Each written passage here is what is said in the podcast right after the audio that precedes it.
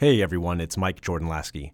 I'm here for just a second to kick off a special three episode series here at AMDG we're calling The Jesuit Mission in Jordan.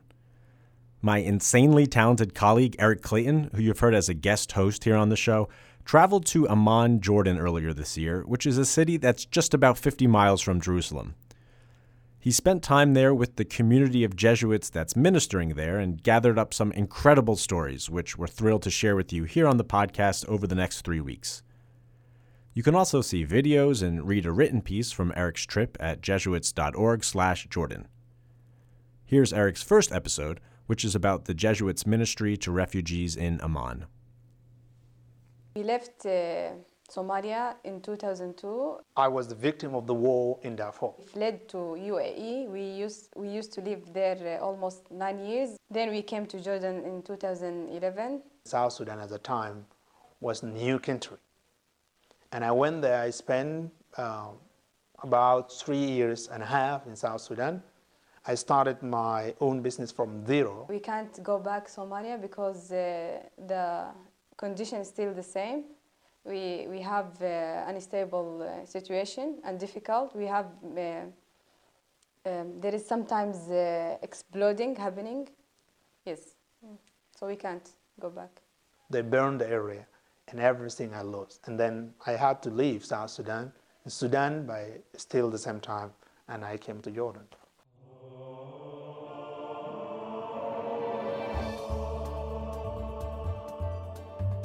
Welcome to AMDG. I'm Eric Clayton.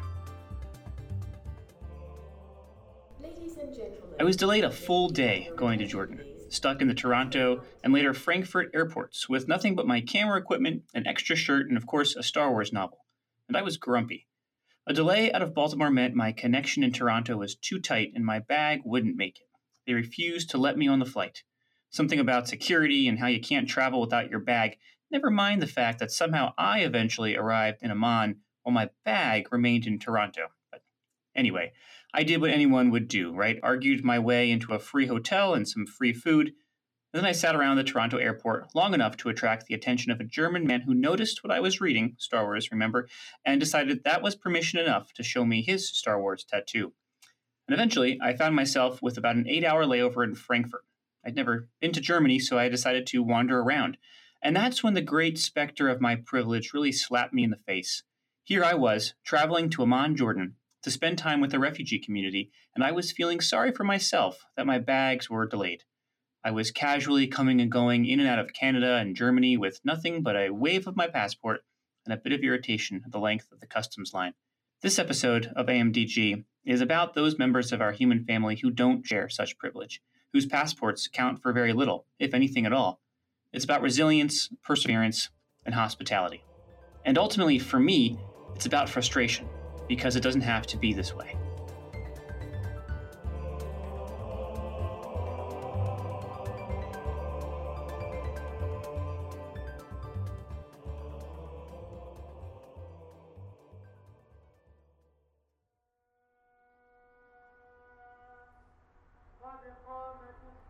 The Jesuits in Jordan didn't start out ministering to refugees. They were originally sent to meet the pastoral and sacramental needs of the growing English speaking Catholic community.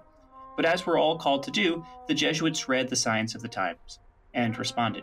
Now, Jordan is a particular place because it's a, as a modern country, it emerged in 1946. Uh, and then uh, very quickly after that, um, the uh, expulsion of Palestinians from uh, modern Israel uh, constituted a population of refugees here, Palestinian. That's Father Michael Linden, the Jesuit superior of Jordan and Iraq. He's wrapping up his nine year tenure in Jordan. Why, I wanted to know, is Jordan so hospitable, so welcoming to strangers? Certainly, it's not the norm in that part of the world or anywhere. But it seems that Jordan was the the safe place, as Jordan has a reputation of being a safe place, just on the edge of the Roman Empire, just on the edge of uh, uh, the Jewish influence, and just uh, north of uh, an aggressive Nabatean influence that was taking over Roman towns and villages. The original people here would be what we call Bedouin. Mm-hmm. These are uh, nomadic people, like uh, the ancient uh, Navajo people in the United States or Right. some of the Apaches. They were nomadic people who, moved from place to place, just like you can imagine in some parts of the Old Testament, okay? Mm. And, um, and they were well adapted ecologically to the land. They had their particular cultures, uh, of uh, which would be Bedouin, and it's the, if you will, the bedrock Arab culture that is imagined by Westerners. Uh, and um, they had the institutions of, you know, cattle trading and moving from place to place. They had hospitality as a feature. And, uh, and so they were always in these marginal places that seemed to have no geopolitical interest in any time and no essential resource that would be exploited by uh, others or desired by others. It's interesting to think that um, one one of the contributing factors to Jordan being safe, a safe place, and it's probably a vast generalization of a term, but um, is a lack of resource. When I feel like in the American psyche, at least, you know, it, the Middle East is just you know a place to go and, and, and ravage for resources, which is one of the contributing factors to Yeah. probably our gross misunderstanding of the, of the region. So that's an interesting Yeah. thing to, to Well, think the, about. the resource that Jordanians seem to have, pr- contemporary Jordanians, and as well as the people who lived here from the past, is, is that they have a capacity to absorb, to welcome, and they can turn it to their financial advantage. Before arriving in Jordan, I didn't really realize how central the refugee community was to the work of the Jesuit Center. Chalk it up to lazy research, but from what I could tell, it seemed to me that ministering to refugees was one of many things the Jesuits did. But once I got there, once I walked around the neighborhood, it became quite clear that working with refugees is integral to the work of the Jesuits in Jordan. So affordable housing is a it's Jesuit, Center, program. Okay. Okay. But the population, they're refugees. They're Take the neighborhood, for instance. The Jesuit Center seemed to be on a street like any other, near the top of one of Amman's famed and many hills. people who live here, they're all males in the Jesuit Center, affordable housing. Um, Father Rob McChesney took me on a tour through the neighborhood. Programs. And most of them are involved in JRS programs. But once I started walking around, it became clear that the center was quite literally at the center of the refugee community. Nearly every building we passed had some sort of connection to the refugee work affordable housing, educational buildings, programs managed by Jesuit Refugee Service, JRS. And more than once, I passed my new friends on the street or in the halls of the center Ahmed and Toja, Solo and Yasmin. The lives of these refugees, like the work of the Jesuits, was interwoven into the fabric of Jordanian society. To me, it's like an old immigrant parish. You need a sports program? We have it. You need arts? It's like an old Jesuit high school. Right. It's got it all. So we're capturing, I think, in a rather creative way, in an Arab Muslim country, the Ignatian vision, the Ignatian charism, charism of formation.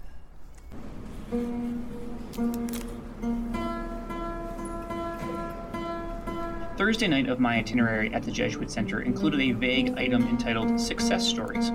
I inquired as to what this might entail. You'll, you'll get a chance to sit down and talk with some refugees, hear about their lives and how the Jesuit Center has impacted them. Sounds great, I thought. Uh, what are we talking about? Four or five refugees? Probably 50, was the reply. I quickly did the math on how long 50 individual interviews would take, how many backup batteries I had for my camera. 50, I asked? Well, we invited everyone. But will 50 really show up? I shrug. As the night approached, I was getting nervous. If 50 folks showed up, many traveling over great distances, up to an hour, maybe more, what would I do? Everyone had a story, no doubt, a powerful story of resilience and determination. How could I do them all justice? It was raining that Thursday. We probably won't have that many after all, was the general consensus. Phew, I thought. At about 5 p.m., I wandered upstairs to the classroom where we would be meeting. There were a handful of folks 10, 12. The rain really kept them back, I thought. And just as well. I wasn't sure I could make it worth it for all these people. I felt guilty. But then, as the minutes ticked by, more and more people poured into the room. Friends sat together, chatting. People shook hands, some sat quietly, patiently. It was amazing to witness. This felt more like a college lecture hall than a refugee center. And everyone seemed content to be there. Good evening, everyone. Can you understand my me okay? I talk a little fast. So if I talk too fast, just raise your hand and say slow down, and I'll be happy to do so. But I really appreciate you guys all coming out tonight. I um, I know it's a it's a hike for some of you to, to come from I learned many things that night. First of all, the women and men assembled before me were proud to share their stories. The few I talked to at length wanted the world to know what they'd experienced. And these folks were proud to be part of the Jesuit Center, grateful for all they'd experienced, and got there. It was amazing to see this room full of people from Sudan, Iraq, Somalia, Yemen, and more come together, emphasizing again and again that they were one family, one nation when they were at the Jesuit Center and that this place was different than what they experienced beyond those walls. Okay, who are other countries? Somalia. Somalia. How many people from Somalia? Two. Okay, all right, two. two. Jordan. All right, how many Jordanians? Wonderful, wonderful. Any other? There were Jordanians there too. The Jesuit Center encourages the local Jordanian community to participate in its classes. This has the added benefit of further connecting the refugees with their host community giving a voice to Jordan itself, a place and culture that few of these refugees knew anything about prior to arriving. What else? Rights. Rights? Rights, yeah. I mean, like healthcare, education, opportunities, equality, and uh, here for us as refugees, for it is the most common things here. Jordan is hospitable, yes, but that doesn't mean it's all easy for the refugees. They're safe, they have food, but they have little to no opportunities. They can't work, at least not officially, and they're stuck here. So it's even more important that a culture of encounter is fostered. Life is not just only eating and sleeping something. There are many things. It's very important. So uh, Uh, I was again reminded of Pope Francis's apostolic exhortation, Christus Vivit. Francis writes, The stories of migrants are also stories of encounter between individuals and between cultures. For the communities and societies to which they come, migrants bring an opportunity for enrichment and the integral human development of all. Initiatives of welcome involving the church have an important role from this perspective. They can bring new life to the communities capable of undertaking them. I keep coming back to this idea of integral human development.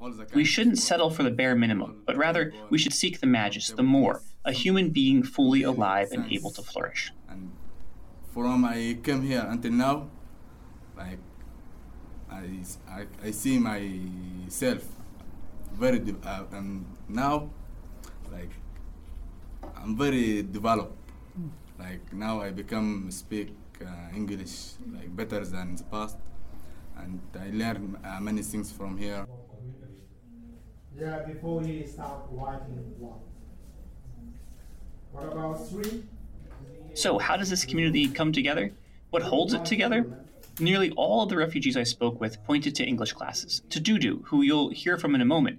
He's an impressive guy, much beloved by the community. A Sudanese refugee himself who was forced to flee his home and leave everything behind, not once, but twice. And now he's the one who's changing lives at the Jesuit Center, helping folks learn and improve their English. Within the English language, my aim is to let the different cultures come together, learn the values for the Jesuit Center, and also try to learn when they go in other country they have to learn how to interact with different community who come from different uh, background it was clear that uh, english was a medium was an avenue to, to formation what we would call ignatian formation the formation of the whole person uh, so leadership skills virtue character formation interreligious dialogue. All of this goes on, justice. Uh, all of this goes on in the classroom through the medium of an English, learning English. The language is the role, the key thing, because bringing people to just sit would not benefit them. But you bring the material in English that they can learn and they can change something that evoked each other of us, and then we become like one family. So I picked topics in, in consultation with Dudu um, that are of interest to the refugees, where they will be motivated, refugees and Jordanians, because it's important that we have Jordanians in the English conversation intermediate class, because we want to promote reconciliation uh, among all of the countries. but we choose topics which motivate them, which are of interest, so they will do a little homework. But then the discussion will focus heavily on um, character formation. Very good uh, articles, but in Arabic. This is a good writer. And very soon, he will be the right in English. He's a good writer. We often hear this idea of being a voice for the voiceless. And of course, that assumes, right, that people don't have a voice, people can't speak. It's frustrating to me to hear. And it really bore out in my time in Jordan because it became increasingly, increasingly clear that here, people that are very much on the periphery, very much marginalized, have a very strong voice. And I was amazed that many of these folks had just learned English. The voice they were using to communicate with me was, in many ways, uh, a new one. We call ourselves one big community, Jesuit Center community. This, you know, our diversity is, you know, like always help us to share our stories and to help one another, especially with the language. I first met Ahmed at the Starbucks in the Amman airport. He'd come with Father Rob to pick me up from my much delayed flight. And right out of the gate, he opened up, talking the whole way back to the Jesuit Center about his experiences in Jordan. And they were many. In fact, if it wasn't for Ahmed, I think we might have gotten lost on the streets of Amman that night. So it's funny to think that there was a time when Ahmed had a hard time sharing his story. Here he is in front of my camera with these beautiful reflections on storytelling, about how hard it is at first to share your story as a refugee. Most of us, we lost our family members there, but this our new family, you know we feel like brothers and sisters. You know. We don't used to share our stories, but you know, like here as fathers, they help us out to, you know, like tell our stories. Now, just like he did with me, Ahmed is helping new folks er, that are coming to the community each day to find their voice and find their story. Three years, almost, let's say four years. So I'm, you know, like telling my story, sharing my story to others, the new who arrive in Jordan new.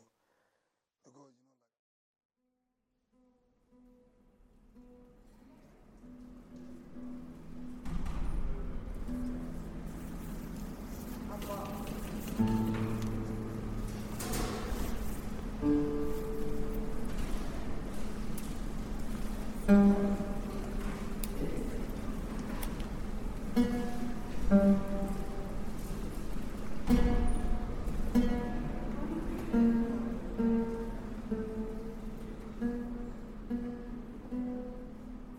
first of all, I'm from Sudan, from Darfur. Uh, I'm here as a refugee. Uh, I'm called Abdul Bashir Adam Ismail, but uh, I'm, I had another name, D-Boy. Yeah. So should I say something about my music? Uh, yeah. Do you want to? Do you, can you sing a song? You can sing. Ah, I can sing. Um, but if, if we're gonna sing, let me just pause. All right. Whenever you're ready. Okay. Are you ready? Mm-hmm. I have a song talk about refugee. You never took a movement to revise your mistake. You never took a movement to understand our misery. You never. As I go back through D Boy's words, I'm struck by how true his worry feels to me. We do live in a time when entire communities get uprooted by war and violence, and the rest of the world forgets or simply ignores the truth. We live in a time where the lived experience of one generation to the next is so different that hard lessons learned don't get passed down, or they get forgotten, dooming us to repeat our mistakes.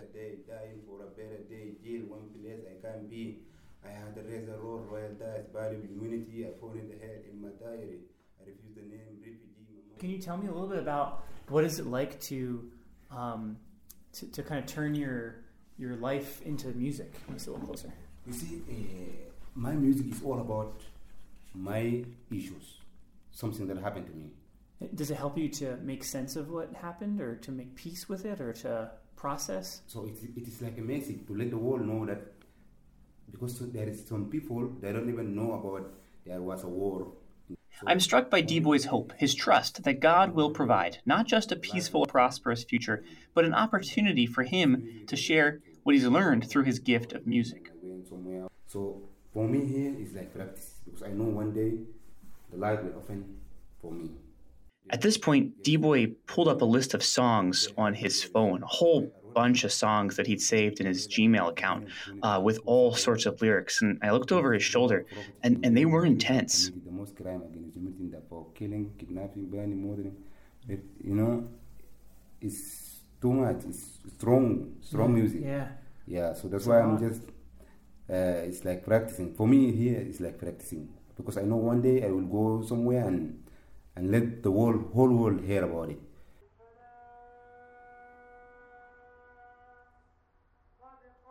Now, before you hear from Mandela and Aisha, I want to paint a picture. I had heard about this young couple from nearly all of the Jesuits in the center, and from a few of the refugees, including Dudu. There was this ongoing debate over where Mandela and Aisha had met. Was it in Dudu's English class or Father Rob's English class? Regardless, they'd met, they'd fallen in love, and they'd gotten married uh, barely two weeks prior to my arrival. And Father Rob had gotten us an invitation to see their new apartment. All of the Jesuits were intrigued. What would it be like? How was this new couple getting along? Were they acclimating to married life? We were instructed to report back. But it became obvious why so many people were so invested in this couple. They symbolized something that was at times hard to come by hope. Amidst a turbulent time in their lives, in the lives of everyone in the community, it was so full of uncertainty and fear and anxiety. These two had committed to one another. They'd made their own certainty. So, on my last night in Jordan, Father Rob and I set off to find their apartment. Google Maps led us astray, but Mandela found us on a busy street just blocks away from his apartment. He's a tall guy, quiet, kind eyes. He's from Sudan. We climbed the stairs to his apartment and met Aisha, sitting on a couch watching Gulliver's Travels, the one with Jack Black in it. And she was, in many ways, Mandela's complement, right? Eager to contribute her thoughts to the conversation, her eyes sharp and inquisitive. It was like I was visiting two old friends. They sat comfortably on the couch, showing me the one piece of art that hung on their wall, an enormous piece of abstract art that Mandela's brother had gifted them for their wedding. Mandela liked it. Aisha wasn't so sure what the fuss was about. So let's hear the story about English class. How did you guys? How did you guys meet? I heard about uh, Father Robert's classes, which is uh, a course, gender-based, uh, gender-based violence. And then no, before that, in Dudu classes, I met Mandela. Ah. in Dudu classes, where we met. And, So uh, Dudu was the matchmaker. Yeah. that- Well, you were I- taking credit. And I, I think there may be a di- Same. I think there may be a difference of opinion on where they met because I think Mandela. Didn't you say you met in my class? I see We your met both. Yeah, yeah, Yeah. yeah, yeah, father class. I see. I don't- Do you, I don't- do you Miss Mary times? With Miss Mary With Mary, Hurley. yeah. I came once with in With mm. me. Yeah. Mary classes. I don't want to promote division. In yeah, this yeah, yeah, during a class already. Yeah. Yeah. Mm. Anyway, we just met in Jesuit Doesn't Center, whatever. Jesuit Center. Mm. Jesuit Center. I just, I just met a lot of friends from different religions, different nationalities, different backgrounds. I loved it. It's people are happy and they forget that they're refugees and they're going to travel somewhere. It's just fun. Nice. What um what would you say? What does the community mean to you guys? Like what what what, what do you like best about the community there? Here, like exchanging. Sometimes as a refugee, we, when we come from Sudan, like come from far away here. Sometimes In many ways, Mandela and missions, Aisha are a microcosm of all I'd experienced in the refugee community at the Jesuit Center. A blending of two very different cultures into one family, a desire to contribute to society, a restlessness to get on with their lives, a love of learning, of self discovery and growth, an anxious eye to the future, an appreciation for their host community mixed with a frank assessment of how difficult the life of a refugee in Jordan is, and a real love and appreciation for the Jesuits, for what the center has given them. Tell me about your wedding a little bit, because because uh, you, you talk about this community, oh, right? And, and and it sounds like a lot of this community came to support you guys at your wedding, Exactly. right? Yeah. How did that? How was that? How did that make you feel? Great people they came. Yeah. Really, people exci- excited. People are feeling great. We feeling Mm. happy with them. Sometimes, like in a wedding for your wedding, you don't like you, you don't like. Sometimes you don't see yourself, but you see the people. You know, like Yeah. people's happy with dancing. I felt happy because I felt uh, I saw that each person person we invited came to the wedding because there were a lot, and the hall was was a little bit smaller, but people were happy. They were standing and dancing, and I, I asked a lot of people how was the wedding, and they said, "Oh, it was fun. It was fantastic. I loved it." So, mm-hmm. as you guys are beginning your married life together, what what are you looking forward to? What's what what are you excited about? Well, it's about my future life. He, when I come from Sudan, I came to Jordan and I applied to try to. The most heartbreaking part to me was their worry over children.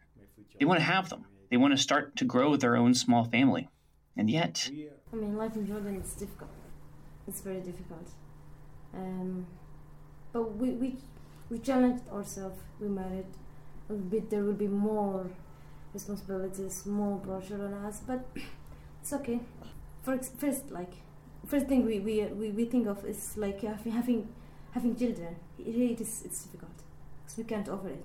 We can't offer rent, food, then the kids. Then it's it's very difficult. We finished our conversation and were about to leave when the two of them sprung from their chairs. The tea, they said, and desserts. And so, with the recorder turned off, Father Rob, Aisha, Mandela, and I sat in their living room in their new apartment enjoying some homemade cinnamon desserts, sipping tea, and watching a really weird Jackie Chan movie. And then we got up, we said our thanks and farewells, and I went to the airport, where it was very easy for me to get on a flight and fly home.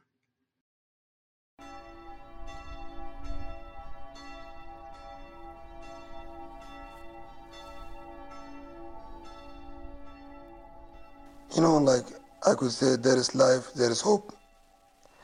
You know, like uh, I've been like more than 17 years. Ahmed again. 17 years is the average amount of time a refugee will spend displaced. And that doesn't account for all the rebuilding that will have to take place once the individual is settled again. Rebuilding internally, spiritually, as well as externally, professionally, physically, buildings, homes.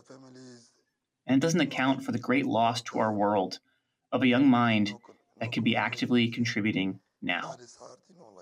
We are lucky. And also, we lost our families, we lost our country, but we are lucky. We still alive and studying, and we having hope. One day we will build our communities.